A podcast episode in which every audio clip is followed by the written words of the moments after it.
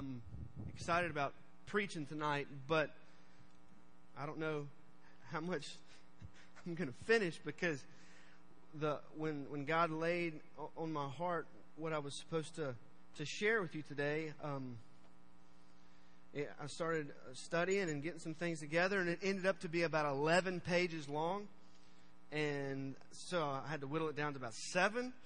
Uh, so we might be here all night. Just, just so now. In, in that light, I, I don't have time to do my impression of Tony yet. Um, that'll one of the things that he brags about me is that, that I can do some impressions, and, and one day I'll do my Tony Carnes impression for you. And uh, but not today because I don't have time. Because I have a long sermon.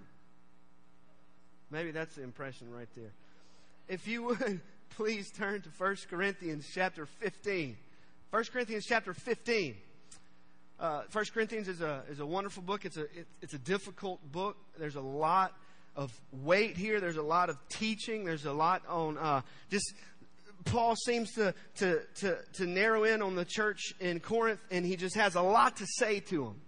He has a lot to say, a lot of ground to cover. There's a, there's a lot of issues, a lot of topics that he, he's hearing about that he needs to, to hit on a little bit. Things that, are, that he's heard is going on and some, some teachings that he knows that, that he needs to, to, to give to the church in uh, Corinth in 1 Corinthians. If you've read the book of 1 Corinthians, you know what I'm talking about. There's a lot of heavy, maybe even controversial things going on in the book of 1 Corinthians. And I love what happens in 1 Corinthians 15. He takes this church that, that maybe he's gone through all this stuff, but then he goes, 1 Corinthians chapter 15, verse 1 through 4, he says, Now I would remind you, brothers, of the gospel I preached to you which you receive, which you stand, and by which you are being saved, if you hold fast to the word I preach to you, unless you believed in vain. For I delivered to you as of first importance what I also received that Christ died for our sins in accordance with the Scriptures,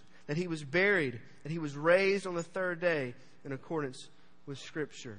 Let's pray. Father, we thank you for your word. God, we thank you tonight for the gospel. I pray tonight, Lord, you would just remind us of the gospel. I pray that everybody in here would have a fresh inhalation tonight, a fresh intake tonight of the gospel. That we would reflect and enjoy and just uh, soak in the beauty of the gospel tonight, Lord. We love you. God, we thank you for the gospel. We pray this in Jesus' name. Amen. My uh, intention tonight, brothers, is like Paul did with the First Corinthian church when he was writing to them. I just want to remind you of the gospel. Now, now what happens is, is we, we use the word gospel a lot, and we, we, we talk about wanting to be a gospel-centered church, and we talk about uh, gospel centrality, and we talk about being motivated and captivated by the gospel. And that's a good thing to talk about. But we need to remind ourselves sometimes of what the gospel is which is a good question. What is the gospel? Martin Luther, the Protestant, uh, he, he, pretty much gave birth to the Protestant Reformation. He had a gentleman in his church came up to him and said, Dr. Luther, it seems like all you ever do is preach the same thing over and over. And he said, that's because all you ever do is go home and forget it. It's like all I ever do is preach the gospel. And, and Tony said this, and he's reminded us as a church that sometimes that we, we get the gospel and we think we need to move on to something else, but we don't move on from the gospel. We stay. The gospel is what it, everything is about. Everything is about the gospel. And, and, and I love why Paul just, he says, I want to remind you of the gospel says all that stuff that we've dealt with, all the stuff we've talked about, and everything that we're dealing with with the church is dealing with missions and people are getting saved. I think it's a good time tonight to just say, hey, let's remind ourselves of the gospel. Why we're even here. And that's the gospel. What is the gospel? I think that's a, a great question to ask. Listen to this passage in Mark chapter 14. It's, it might be on the screen.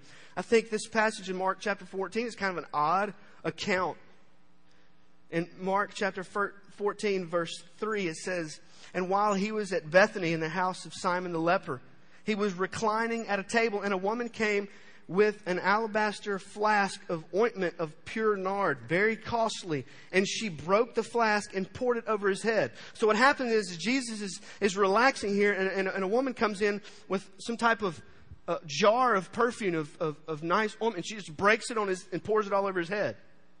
Now, to me, that's strange, and I'm sure if it would happen in your house like that, you'd probably be like, well, that was kind of a strange thing. What else happens here? This is a, this is a neat story. So she pours it all over his head. In verse 4, it says, Now there were some who said to themselves indignantly, Why was this ointment wasted like that? This ointment could have been sold for more than 300 denarii and given to the poor. So evidently, it was a nice, costly bottle. Wasn't just a, a drop. I know we, when we put perfume on, I don't, I don't wear perfume. Sometimes people wear too much. Sometimes people bathe in it. But it's just a pss, pss, or just a little touch. But she poured the whole thing on Jesus' head. And, and they're obviously upset because maybe they could have done something with that money.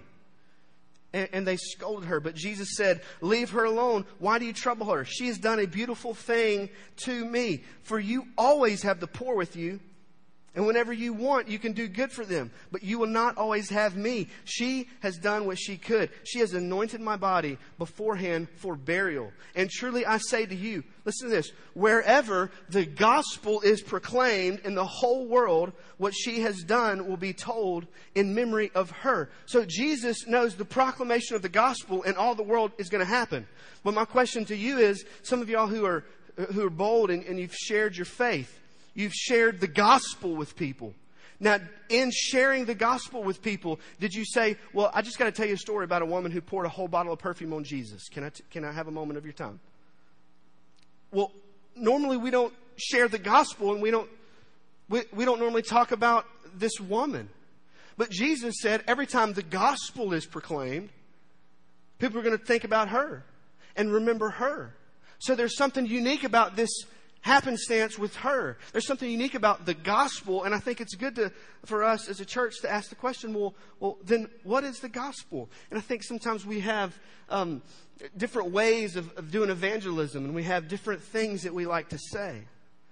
What is the gospel then? And there's a, I have some one sentence explanations of the story of the Bible. Uh, uh, a, a blogger asked all these really important theologians to, to, to squish down the story of the Bible in one sentence. And I just want to read some of these to you because they're, they're really good.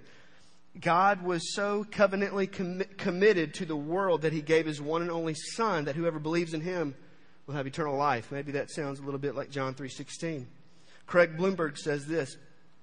God in the process of recreating the universe which has been corrupted by sin and has made it possible for all those and only those who follow Jesus to be a part of the magnificent eternal community that will in turn result. That's pretty good. Now, as I look through all of these, these smart theologians that, that take the, the whole message of the whole Bible and squish it into one sentence, it, it, it, it kind of, there's one kind of thing that's happening here, and that's really revolving around the person and work of Jesus. Now we have thousands of years and hundreds and hundreds of pages in the Old Testament. Well, what's the Old Testament about? Well, the Old Testament is about God bringing His people to His place, and it's a big look to the future. Look to, well, there's a Messiah coming, and that Messiah, He's going to get killed. He's going to die. And that's the gospel. And because of Him dying, He's going to restore things. And Paul says in Colossians that He is uh, uh, reconciling all things back to Himself in heaven and on earth.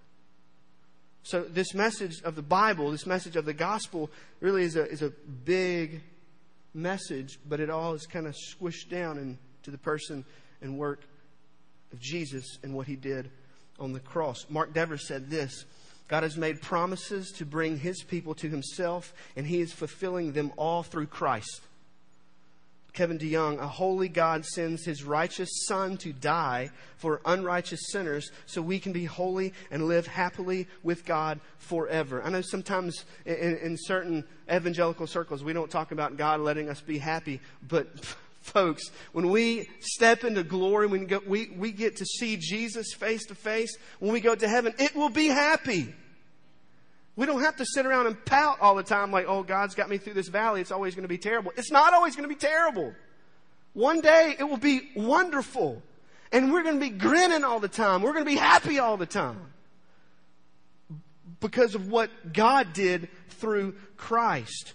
David Helm summed up the entire Bible with this Jesus is the promised Savior King. That's it. That's all he said. The movement in history from creation to new creation through the redemptive work of the Father, Son, and Spirit who saves and changes corrupted people and places for His glory and their good. Kent Hughes says this God is redeeming His creation by bringing it under the lordship of Jesus Christ. Andreas Kostenberger said this God so loved the world that he gave his one and only Son, that whoever believes in him should not perish but have eternal life. This guy's written big volumes, big books, and he sums up the whole Bible with John 3.16. So, what is the gospel? That's a great question. Sean Lucas is a pastor in Hattiesburg. He says, The message of the Bible is the transforming grace of God displayed preeminently in Jesus Christ. The lover of our souls won't let the romance die, but is rekindling it forever. And this might be, this one's a little bit poetic. It might be my favorite. Doug Wilson said this Scripture tells us the story of how a garden is transformed into a garden city. But only after a dragon had turned that garden into a howling wilderness, a haunt of owls and jackals, which lasted until an appointed warrior came to slay the dragon, dragon, giving up his life in the process but with his blood affecting the transformation of the wilderness into that garden city again. What is the gospel? What is the story of the Bible? Well, the story of the Bible, in one sentence, is centered on the person and work of Jesus. We as a church want to be a gospel centered church. So everything that we do, everything that we think needs to be centered around the person and work of Jesus. Why do we give in the offering plate? Well, it's a gospel centered reason. God is generous to us. He's generous to us and He's given us Himself, so we in turn are generous people. Why do we sing praises? Because we, as wretched sinners, have been saved by the gospel, by what Jesus did on the cross. Therefore, we exalt in praise. Why do we do missions? Because people aren't worshiping Jesus we want them to. Jesus came to us, the missionary God, to seek and save that which was lost, and therefore we go. Everything is centered around the gospel. I don't have time. Golly, I got seven more pages. That's okay. The gospel is the good news that the just and gracious God of the universe has looked upon hopelessly sinful people and sent his Son, Jesus Christ, God in the flesh, to bear his wrath against sin on the cross and to show his power over sin in the resurrection so that all who have faith in him would be reconciled to God forever. Let's get a hearty amen for that. We need to understand the gospel. I think the gospel begins with God the character of God, the person of God. God is our creator. The Bible says in the beginning, God created the heavens and the earth. Now, if God created everything, it means He created us. Therefore, we belong to Him. And, and we're going to be held accountable to Him. God is judge. He will judge everything, every work, every deed. So if the Creator God is, is God and He is judged, then what, what happens when man comes onto the scene? Well, God makes man in His image. He, he gives him he, the status of image bearer. And that is man who is the image bearer of God. God, the judge, the, the holy, just God. Well, the Bible says that man messed up. That we took that perfect image of God and we smeared it with sin. The Bible really doesn't paint a good picture of the condition of man. The Bible says that we're morally evil. And when the Lord smelled the pleasing aroma, the Lord said in his, in his, heart, I will never again curse the ground because of man, for the intention of man's heart is evil from his youth. We are morally evil. We're spiritually sick apart from the gospel. But when he heard it, he said, Those who are well need no physician, but only those who are sick. This is Jesus speaking. The sinfulness of man, the condition of man also is that we're slaves to sin. Jesus answered them, Truly, truly, I say to you, everyone who commits sin is a slave to sin. So the condition of man is bad. It's worse than bad, it's worse than worse. The Bible says that we're morally evil, that we're spiritually sick, that we're slaves to sin, that we're blinded to the truth. In their case, the God of this world has blinded the minds of the unbelievers to keep them from seeing the light of the gospel of the glory of Christ, who is the image of God. See, if you're an unbeliever in here tonight, you're blinded to the truth of the glorious gospel. If you're a believer in here tonight, God has given you eyes to see the truth. Because apart from the gospel, we're blinded to the truth. We're slaves to sin. We're spiritually sick. We're morally evil. We're children of wrath, among whom we all once lived in the passions of our flesh, carrying out the desires of the body and the mind and were by nature children of wrath, like the rest of mankind. The sinfulness of man, the condition of the image bearer of God, is a really poor one because it's been smeared and really messed up by sin. So not only are we morally evil, spiritually sick, slaves to sin, blinded to the truth, children of wrath, but we're spiritually dead. It's not good. The condition of our heart apart from the gospel is not good. That's when Paul says in Ephesians, you're dead in your trespasses and sin. Dead. D E A D. Dead. We fell dead in the garden. We died to sin. We're dead in sin apart from Christ.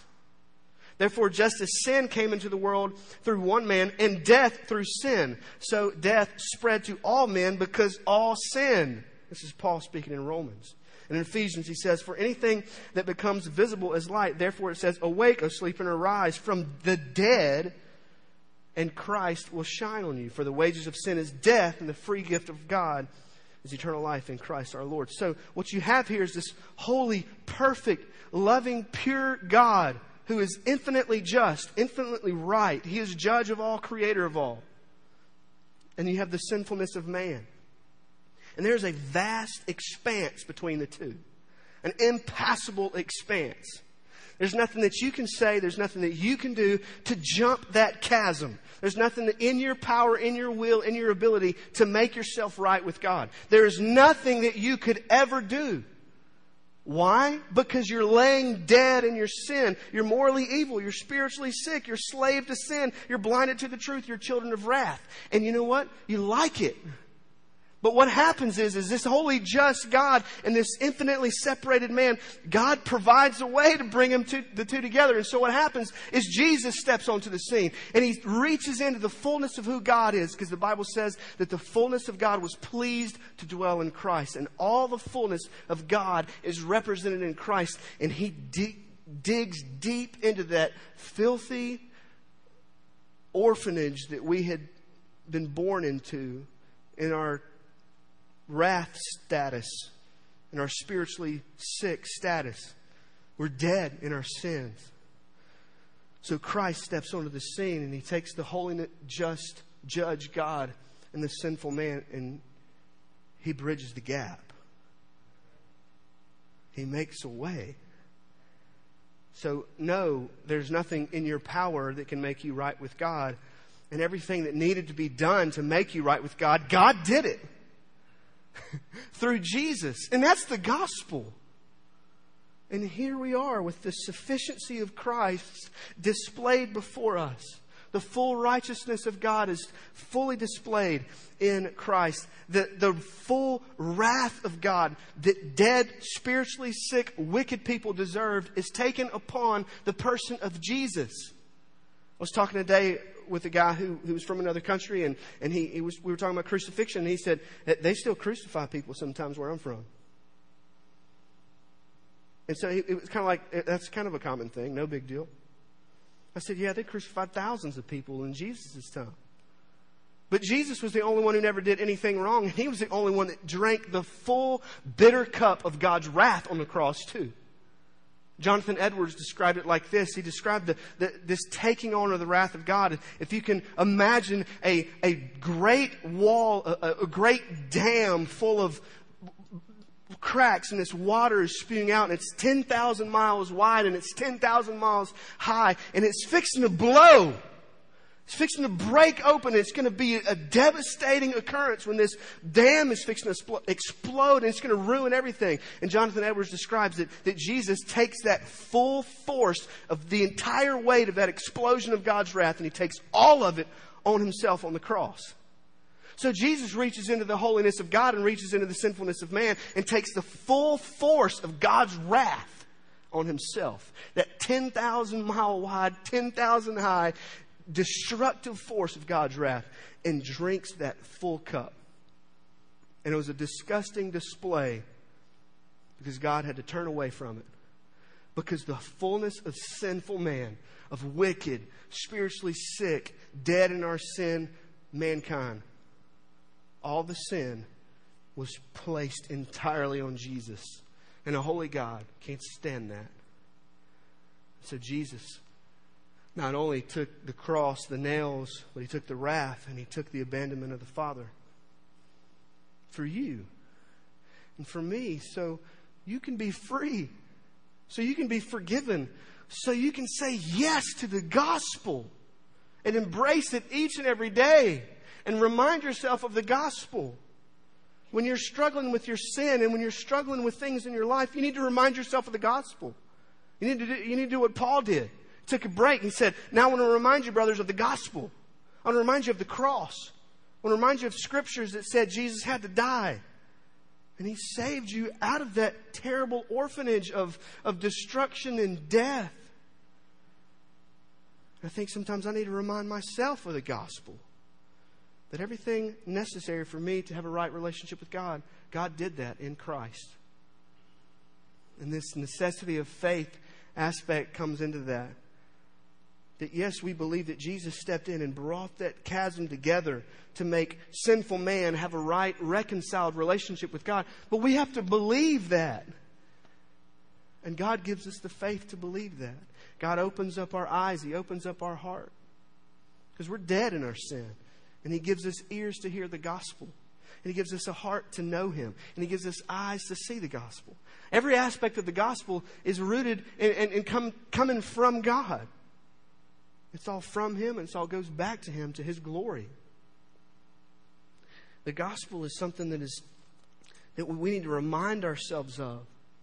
Remind ourselves that we've been born to, born again. That, that He saved us that He found us, and that He is the best thing for us.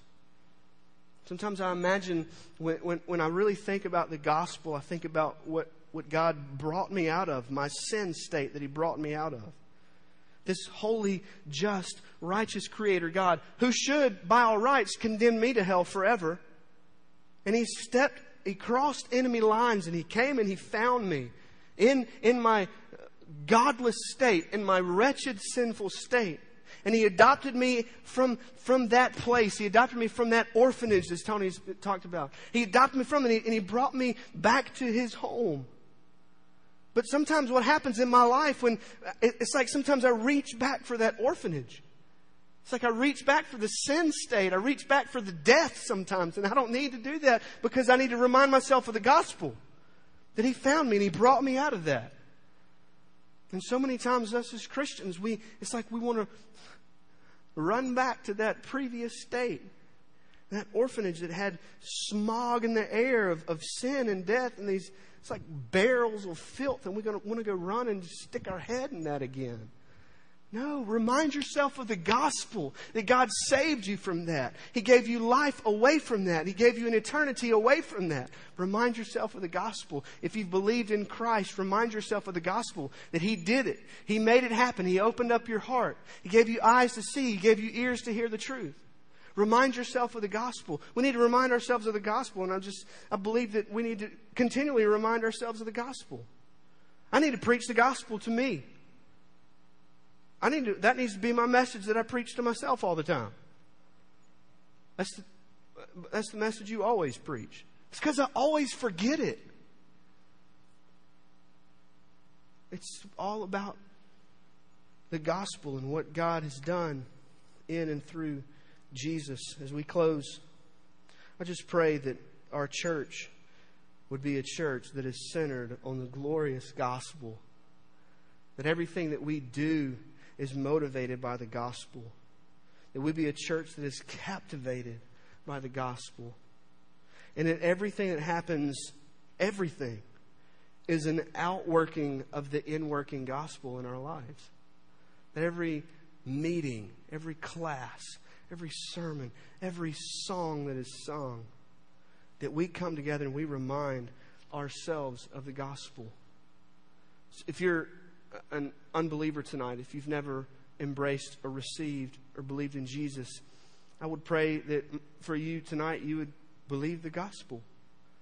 Believe that the holy, infinite, just God made a way to where you could be reconciled and have a right relationship with Him. And you need to come in faith and say yes to the free gift of salvation through Christ. Tonight can be your day of salvation. If you're a believer, and I think maybe Sunday night crowds are probably full of believers, I think if you're a believer tonight, you need to remind yourself of the gospel. Remind yourself of what Christ did. Remind yourself of what God did through Christ in your life. I need to go home tonight after I preach this message. I need to remind myself of the gospel because I don't want to forget it. So, brothers, tonight I want to remind you of the gospel. Let's pray. Father, we thank you for your word. Lord, we thank you for the gospel. God, your gospel demands faith, demands decision. So, God, I pray that if there's someone who doesn't know you, Jesus, as their Lord and Savior, Savior, I pray that they would turn from their sin and from their their spiritually dead state, God, and they would turn to you and you would give them life. God, I pray that you would draw men to yourself like you have in this church, God. And we celebrate the gospel tonight. Lord, I pray that each and every day we turn to you, Jesus. That each and every day we remind ourselves of the gospel. God, you're good to us. We thank you for who you are tonight. God, we thank you for the gospel. We pray this in Jesus' name. Amen.